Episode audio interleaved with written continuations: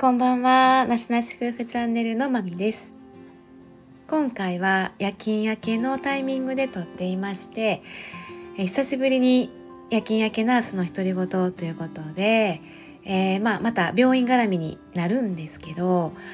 病院のね、あの、面会制限のことですね。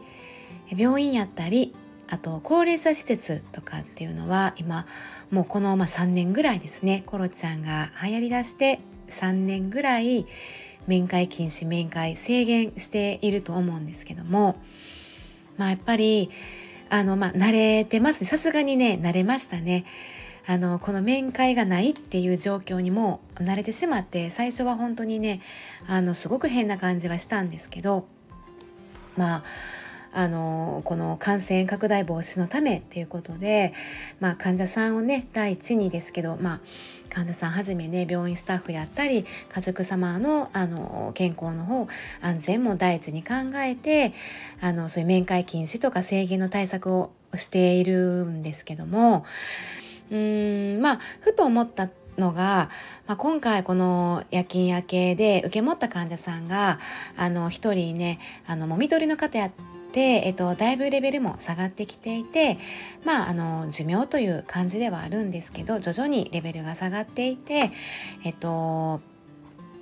あの旅立たれたんですけどねこの夜勤中に。個室に入っているんですね。やっぱりもうだいぶ状態が悪くなるとあの喪失にいらっしゃった方でも個室に移動してあの全身状態を見ていくわけなんですけどあんなんていうかなそのやっぱ家族さんは主治医の許可があれば個室面会があの許可出ているんですね今の私の病院っていうのはね。なのでまあ家族さんが希望されればまあ条件としては3人までとか2人までとか、えー、時間は15分までっていう風にあの、まあ、体調管理とかねマスクしてくださいとかお熱とかないかなってあの条件を満たした上で許可をされているんですけど今回もそうなんですけどなかなかえー、っとこう会えない家族さんに会えない面会もしていないし家族さんにとっては元気だった姿やったり元気だったお顔やったり状態体のあのその状態の記憶しかないと思うんですよ。で入院が長くなったりしたらでそれこそレベルが落ちてきて状態がもう悪くなって、えー、まあ、これ以上ね治療がこれ以上してもまあ望めないっていう状態になったその本人を想像したくてもまあ主治医からそういうふうにお話を聞いたとしても見ないと多分わからないんですよね。あのベッド上でどんな状態で寝ているのかどんな表情どんな体の状態になっているのかなって家族って本当に想像しがたいと思うんですよね。頭ではわかるんですけど家族の立場に立った時にあやっぱり想像でしかできなくて本当に家族の立場に立つことはできないかもできないんだなっていうことも思うんですけどできる限り伝えるんですね。今こういう状態です。あの心拍数とか酸素状態とか、うん、なんかお食事やったり睡眠やったりあのお薬やったりあの治療のことについてもあの、まあ、先生はじめできるだけあの伝わるように。で予後とかねこれからのこととか、まあ、例えばもう先がねもう短いですよっていうこともあの先生から主治医からお話しするんですね必ず。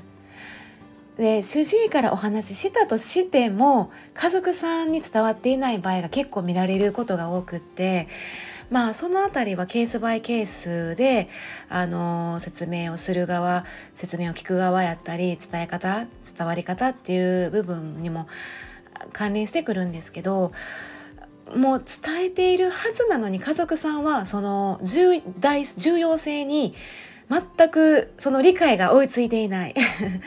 っていうのもきっと本人さんの状態を見ていないからなんかなと思って。あのいや先生から1回だけじゃないんです。もう何度も聞かされている家族さんであっても例えばこの1週間です。あとまあ本当にこの数日やと思います。っていうことを何度も何度も主治医が聞かされていたとしても、えー、っと分かっていないっていうケースがあってでそれこそ、まあ、今回何度か、えー、まあ、家族様が面会に来ていたみたいなんですね。であの状態が急変する可能性もお伝えしていてでいよいよ、まあ、私が本当にもう夜勤に入った時にはもうもうねあのあもうすぐかなっていう状態でしたね。でその時点で家族さんに、まあ、状態をお伝えしてで、まあ、来られる家族さんと一緒にねあのお越しくださいということをお伝えしたそしたらまた折り返しこうかかってきてこちらとしてはもうねあの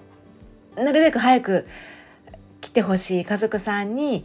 早く来てもらわないと間に合わないかもしれないっていう状態で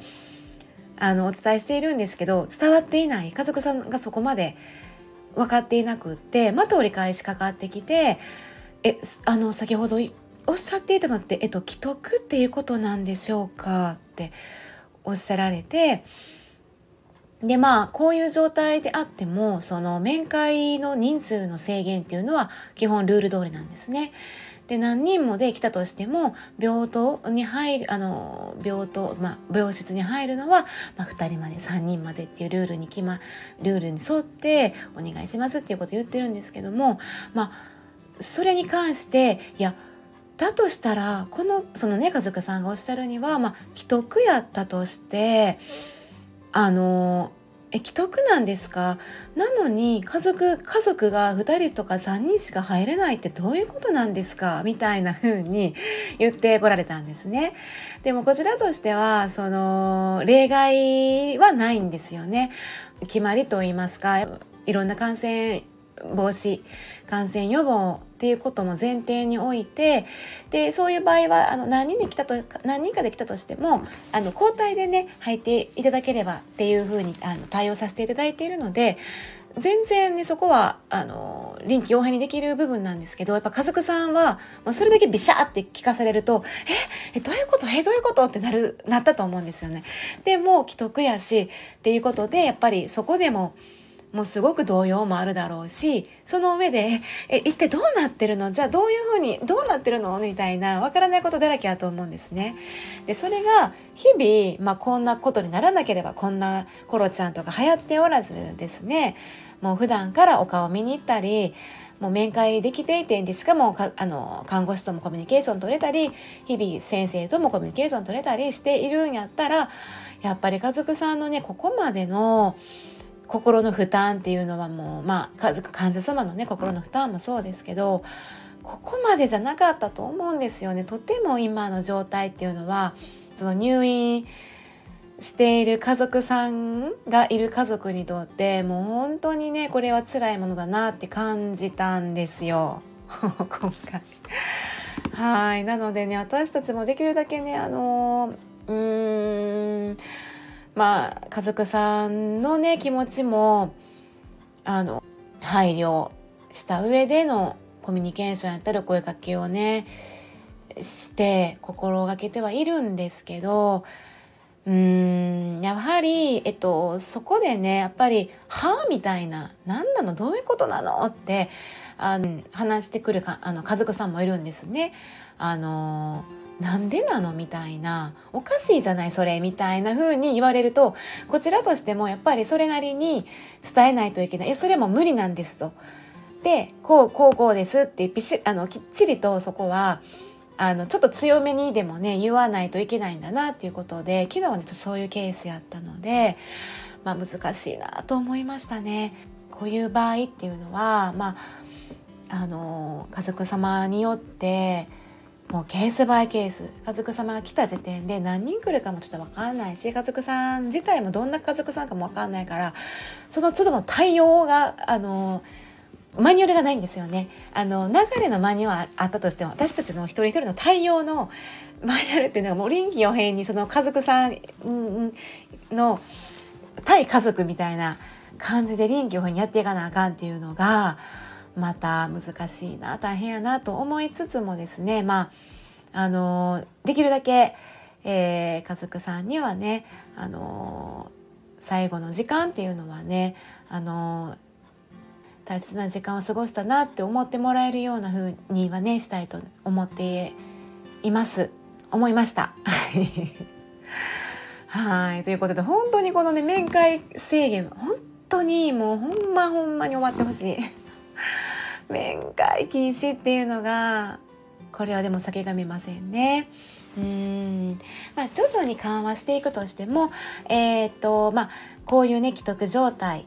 骨折の方限定っていうのがちょっと緩和されて4人部屋とかのね普通の患者さんの家族も、